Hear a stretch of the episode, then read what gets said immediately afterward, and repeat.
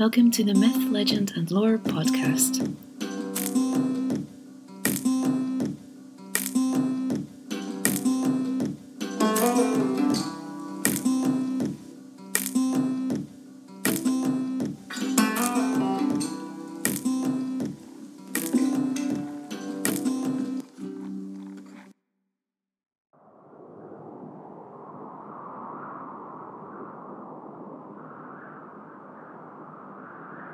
Written by an unknown hand, over 300 years of history recorded.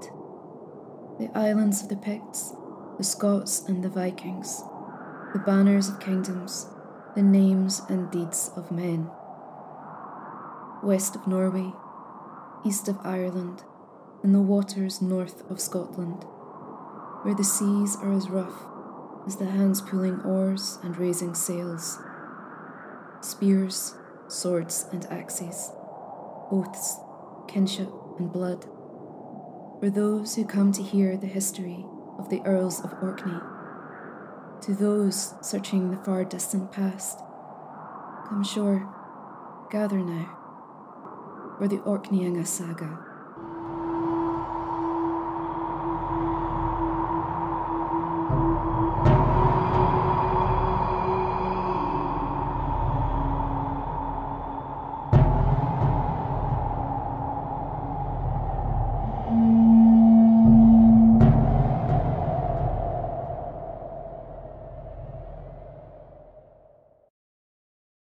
Begin in the legendary past. The road to Norway. There was a king called Forniot who ruled over Finland and Kvenland, the countries stretching to the east of what we call the Gulf of Bothnia, which lies opposite the White Sea. Forniot had three sons Lair, a second Logi, and a third Kari, the father of Frosti, who was in turn the father of Snare the Old the father of Thori. He had two sons, Nor and Gor, and a daughter called Goi. Being a great man for worship, Thori would hold a sacrificial feast at midwinter every year.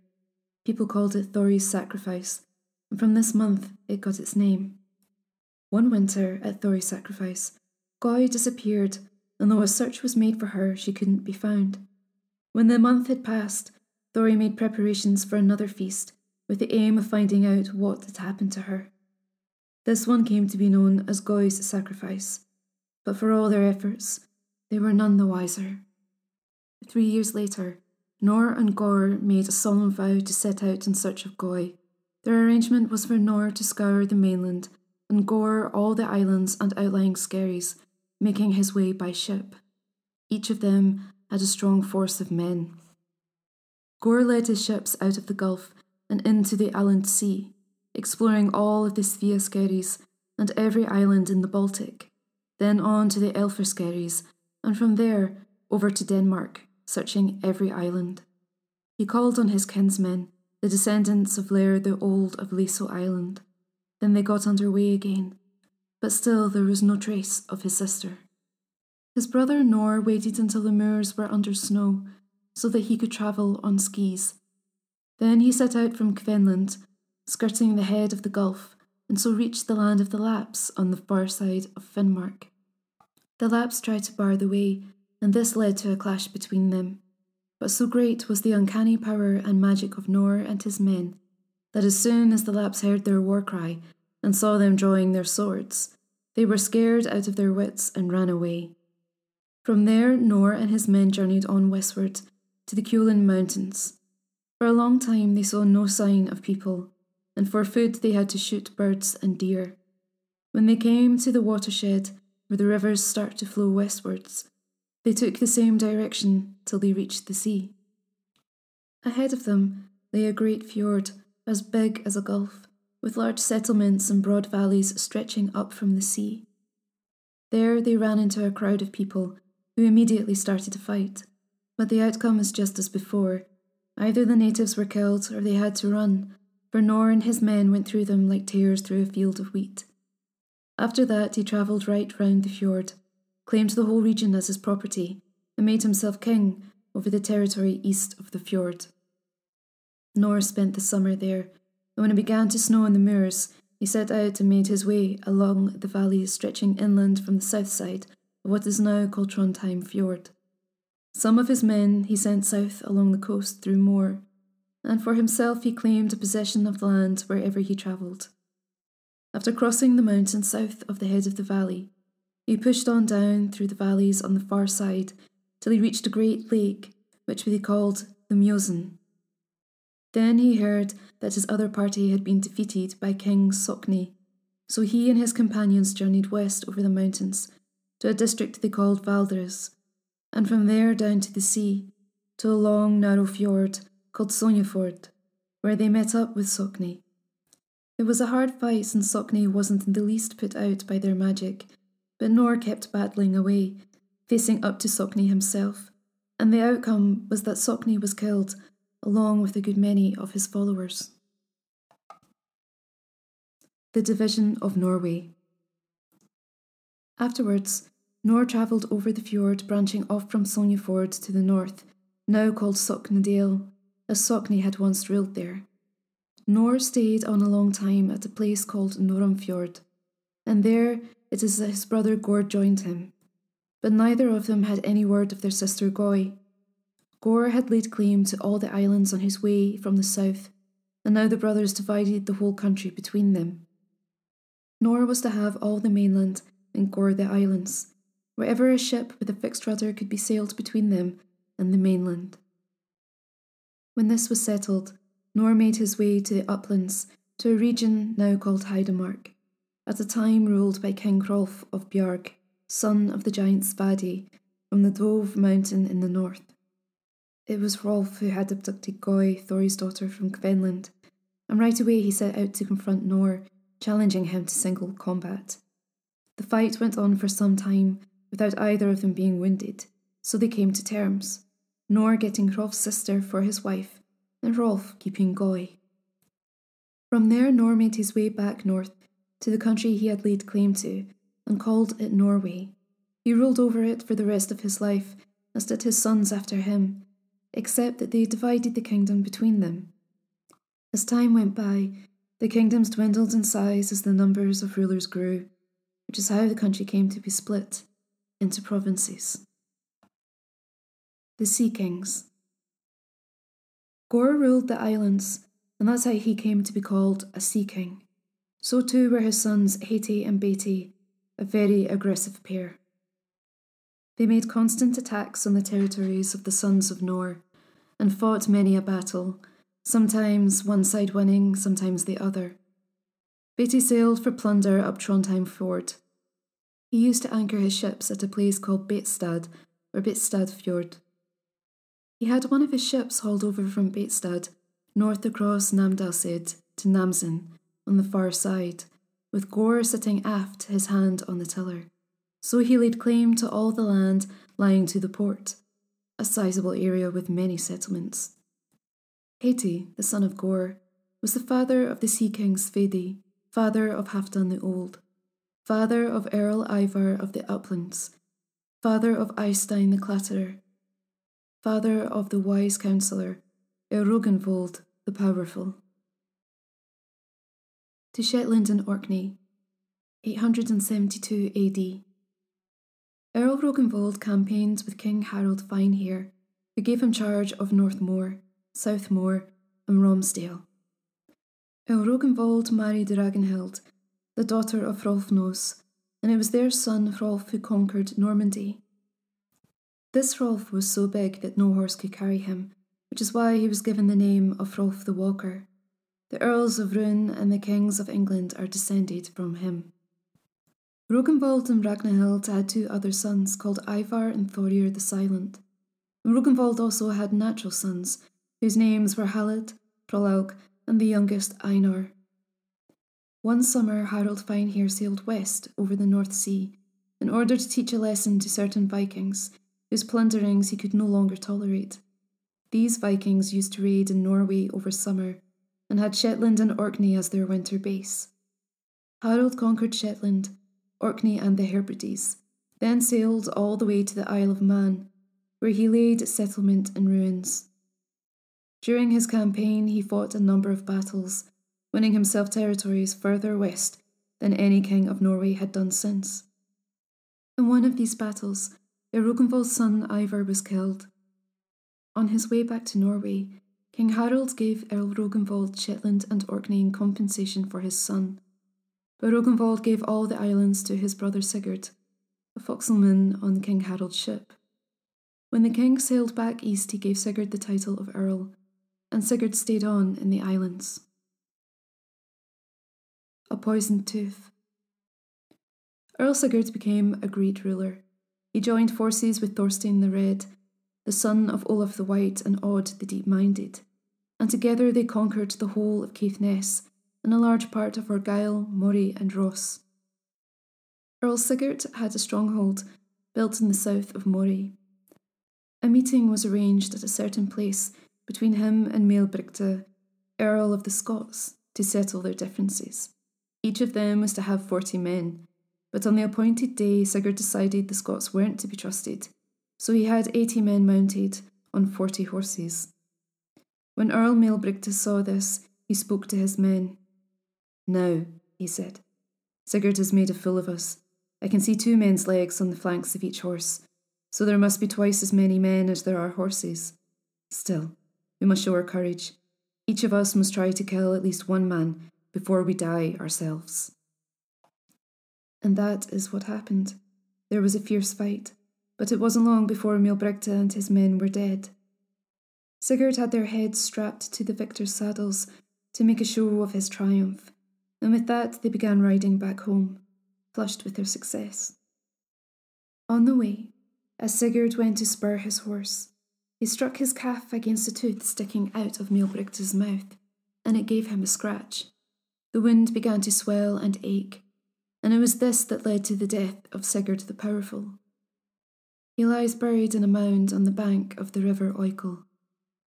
Sigurd had a son called Guthorm, who ruled the earldom for a year, but died childless. When Earl Rognvald of More heard about these deaths, he sent his son Halid west to the islands of King Harald, giving him the title of Earl. Earl Halid came to Orkney and took up residence on the mainland. Vikings would raid the islands as well as Caithness, looting and killing. But when the farmers complained of their losses to Earl Halid, it seemed to him beyond his power to right matters for them. So, tiring of his rule, he gave up the earldom and went back to Norway as a common landholder. This excursion of his made him a laughing stock. Forecasts Two Danish Vikings, Thorir Treebeard and Kalf Scurvy, set up camp on the islands. When Earl Rognvald heard about it, he flew into a rage and summoned Thorir and Hrollaug, his sons. Hrolf was away at the time on a Viking expedition. Rognvald asked which of them wanted the islands, and Thorir answered that it was up to the Earl himself to decide whether or not he should be the one to go. As I see it, said the Earl, you'll be better here than anywhere else. Your path doesn't lie overseas. Do you want me to go then? asked Hrollaug. You're not destined for the earldom, replied Rognvald. Your fate will take you to Iceland. You'll have plenty of descendants there, and they'll be thought of as the noblest of men. After that, Earl's youngest son Einar came forward.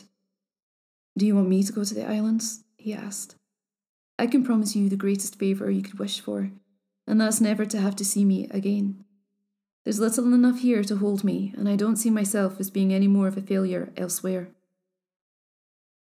Considering the kind of mother you have, said the Earl, slave born in each side of her family, you're not likely to make much of a ruler, but I agree. The sooner you leave and the later you return, the happier I'll be. Rognvald gave Einar a fully equipped ship of twenty benches, and King Harald conferred on him the title of Earl. Vikings and Peat Einar sailed west to Shetland to gather forces, then south to Orkney to face Kalf and his Vikings, killing both Kalf and Thorir in battle. Someone composed this couplet. Turf Einar gave Treebeard to the trolls, killed half scurvy. After that, he took over the island's territories and became a great leader. He was the first man to dig peat for fuel, firewood being so very scarce on the island. as Tarbat Ness in Scotland. Einar was tall and ugly, and though he was one eyed, he was still the most keen sighted of men. Troublemakers from Norway. When they grew up, the sons of Harald Finehair turned out to be very arrogant and caused a lot of trouble in Norway, bullying the king's earls and killing some of them and driving others from their estates. Halfdan Longleg and Gudrod Gleam, King Harald's sons by Snefrid, attacked Earl Rognvald of More and killed him, and assuming his authority. King Harald flew into a rage when he heard about this and set out after his sons. Halfdan went aboard a ship and escaped west across the sea, but Gudrod gave himself up to his father. In compensation for the death of Rognvald, King Harald gave his daughter Alaf II as wife to Thorir, along with Thorir's own patrimony and the title of Earl. Halfdan Longleg arrived in Orkney, and when the news got round that one of King Harald's sons had turned up, it frightened everyone. Some of the people offered him allegiance, but Earl Einar fled the islands over to Scotland. Halfdan conquered the islands and set himself up as king over them. Later in the year, however, Einar came back to fight him, and though the battle was fierce, Einar came out as the victor. Around evening time, when it was growing dark, Halfdan jumped overboard, and Einar composed this verse Not from Hrolf's hand nor Hrollaug's, the hurled shaft, no death dart. Our duty is to the dead, our father. Here the fight grows fierce, while at More what says the ale swilling earl, not of the sword swing. In the morning, as soon as it was light, they set out and scoured the islands to see whether anyone had got away. I don't know what it is bobbing up and down over there, said Earl Einar. It's either a man or a bird. Let's go and find out. And that is where they found Halfdan Longleg. Einar had his ribs cut from his spine with a sword, and the lungs pulled out through the slits in his back. He dedicated the victim to Odin as a victory offering, and then made this verse. While sturdy spadebeards were stalking sheep, in Orkney I was, busy butchering a king's boy. True. All I'm told, how the trusty lord threatens me, who sheared a slice from his family shield. Then he made another.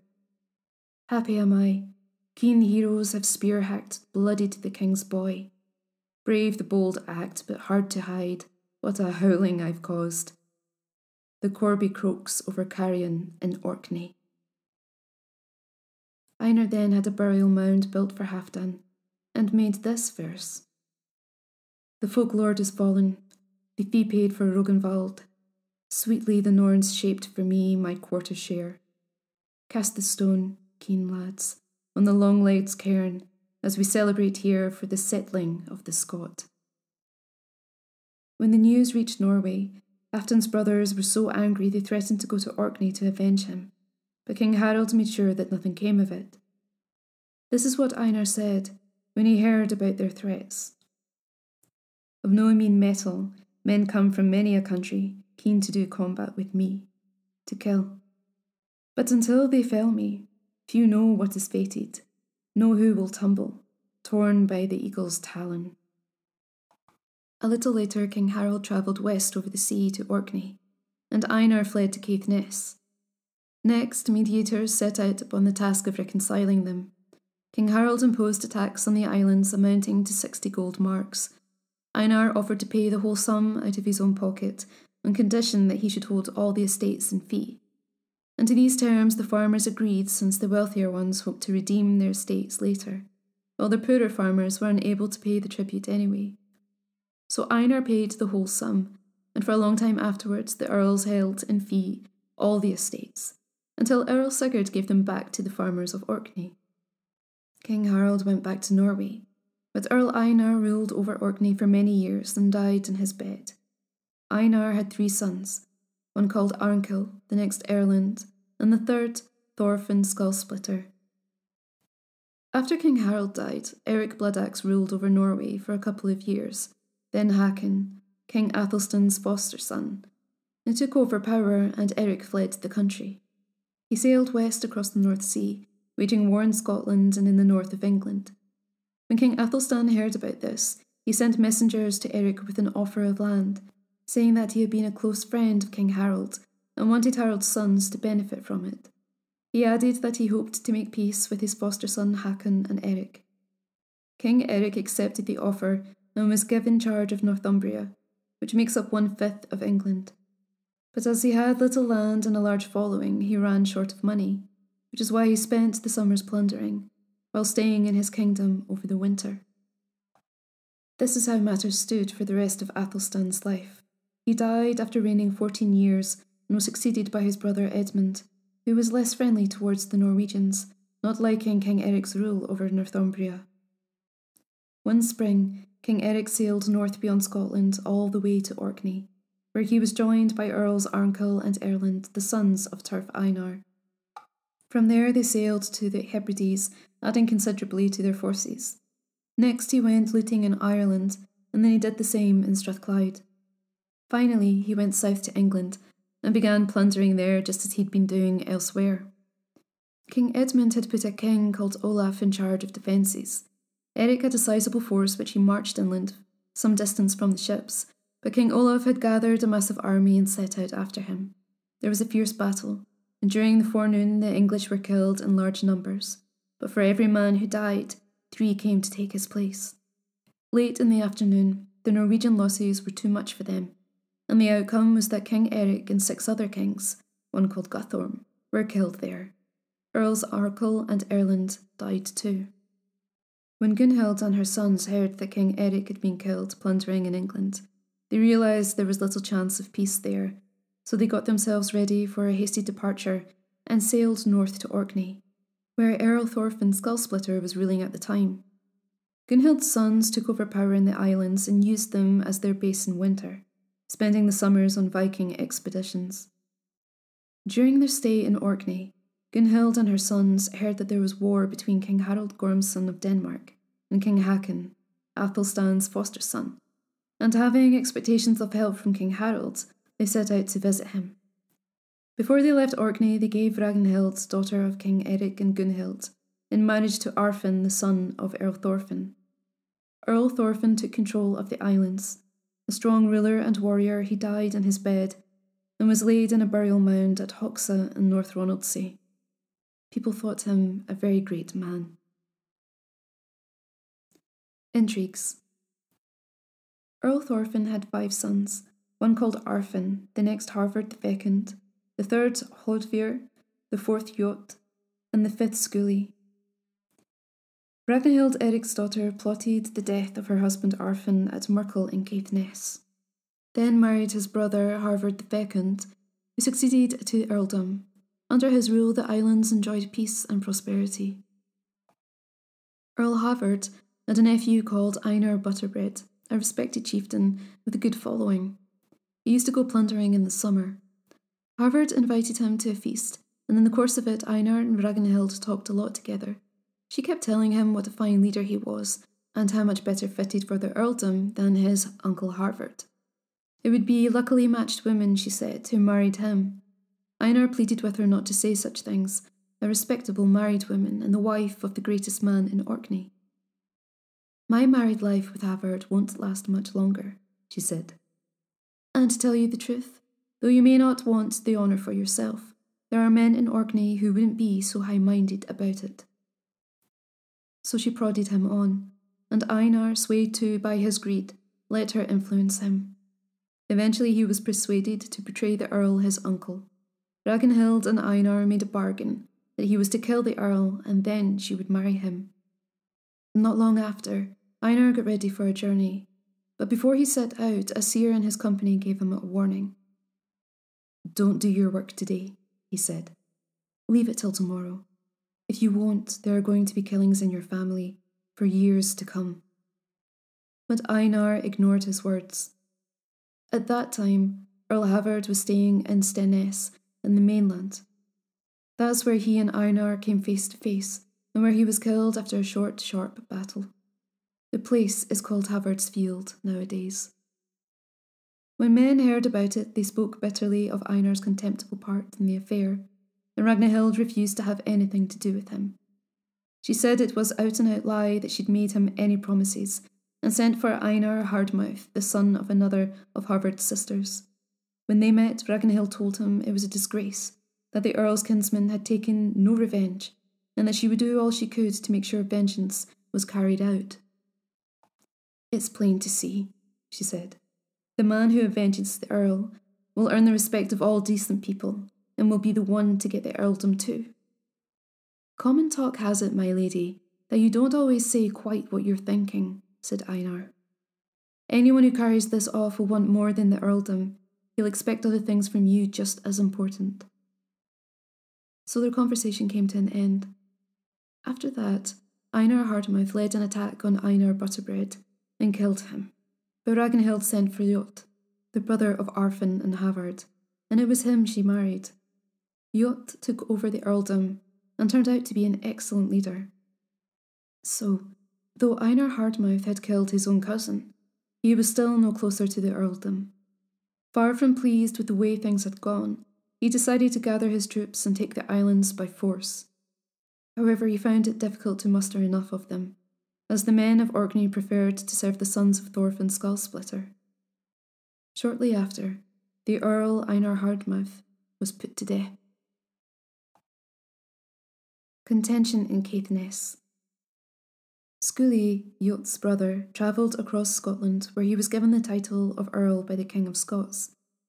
Then he went north to Caithness to gather an army, and from there he sailed back to Orkney to claim the earldom from his brother. Jot gathered an army too, and set out with a large force to confront Skuli. When they met, Skuli insisted on making a fight of it, but after a fierce battle, Jot won the victory, and Skuli fled, first over to Caithness and then south to Scotland. Jot went after him and spent some time in Caithness, adding to his army. Later, Skuli rode back north with a large following supplied by the King of Scots and Earl Macbeth, and the brothers met in the Dales of Caithness. The battle was hard fought, with the Scots attacking fiercely in the early stages, but when Jot urged his men to fight and stand firm, the Scots failed to gain ground. Jot kept shouting encouragement to his men, and he himself fought like a hero. After a while, the Scottish ranks began to crumble, and soon they were on the run. Skuli battled on, but in the end he was killed. Earl Jot took over in Caithness, and this led to trouble with the Scots, who were angry over their defeat. When Earl Jot was in Caithness, Earl Macbeth came north from Scotland with a large army, and they met at Skitten in Caithness. Jot was outnumbered but fought so well that Scots had to fall back. The battle was a short one, all the Scots who survived took to flight, most of them wounded. After this victory, Jot went back to the islands. Many of his men were suffering from wounds, and Jot himself had one that led to his death. People thought it was a great loss. The Magic Banner After Jot's death, Hlodver took charge of the earldom and ruled well. He married Ithane, the daughter of King Cearbhail of Ireland, and their son was Sigurd the Stout. Hlodver died in his bed and was laid to rest in a burial mound at Ham in Caithness. After Hlodver, his son Sigurd took over the earldom. He was another great chieftain and ruled over several dominions. He was powerful enough to defend Caithness against the Scots and used to go on Viking expeditions every summer as well, plundering in the Hebrides, Scotland, and Ireland. One summer it happened that a Scottish earl named Finlic challenged Sigurd to fight him on a particular day at Skitten. Sigurd's mother was a sorceress, so he went to consult her, telling her that the odds against him were heavy, at least seven to one. Had I thought you might live forever, she said, I'd have reared you in my wool basket. But lifetimes are shaped by what will be, not where you are. Now take this banner. I've made it for you with all the skill I have, and my belief is this it will bring victory to the man it's carried before, but death to the one who carries it. It was a finely made banner, very cleverly embroidered with the figure of a raven, and when the banner fluttered in the breeze, the raven seemed to be flying ahead. Earl Sigurd lost his temper at his mother's words. He got the support of the Orkney farmers by giving back their land rights, then set out for Skitten to confront Earl Finlic. The two sides formed up, but the moment they clashed, Sigurd's standard bearer was struck dead. The Earl told another man to pick up the banner, but before long he had been killed too. The Earl lost three standard bearers, but he won the battle, and the farmers of Orkney got back their land rights. Death in Ireland. After his return from Vendland, Olaf Tryggvason spent four years looting in the British Isles.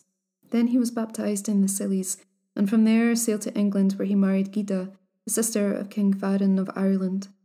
Next he spent a while in Dublin, till Earl Hakon sent Thordir Klakka out west to lure him away from there.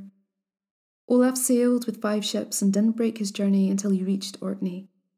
At Osmundwall he ran into Earl Sigurd, who had three ships and was setting out on a Viking expedition. Olaf sent a messenger to him, asking Sigurd to come over to his ship, as he wanted a word with him. I want you and all your subjects to be baptized, he said when they met. If you refuse, I'll have you killed on the spot, and I swear that I'll ravage every island with fire and steel. The Earl could see what kind of situation he was in, and surrendered himself into Olaf's hands. He was baptized, and Olaf took his son, called Hvelp or Hundi, as a hostage, and had him baptized too under the name of Lodvir. After that, all Orkney embraced the faith. Olaf sailed east to Norway, taking Lodvir with him.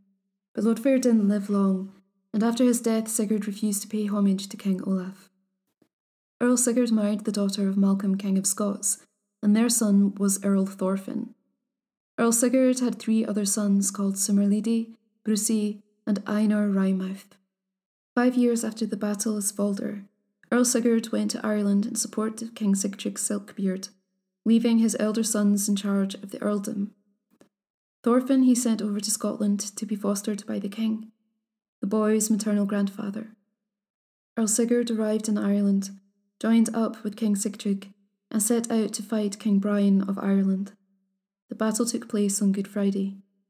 No one would carry the Raven banner, so the Earl had to do it himself, and he was killed. King Sigtrygg ran away, and although King Brian won the victory, he too lost his life. And so begins the Orkneyinga saga.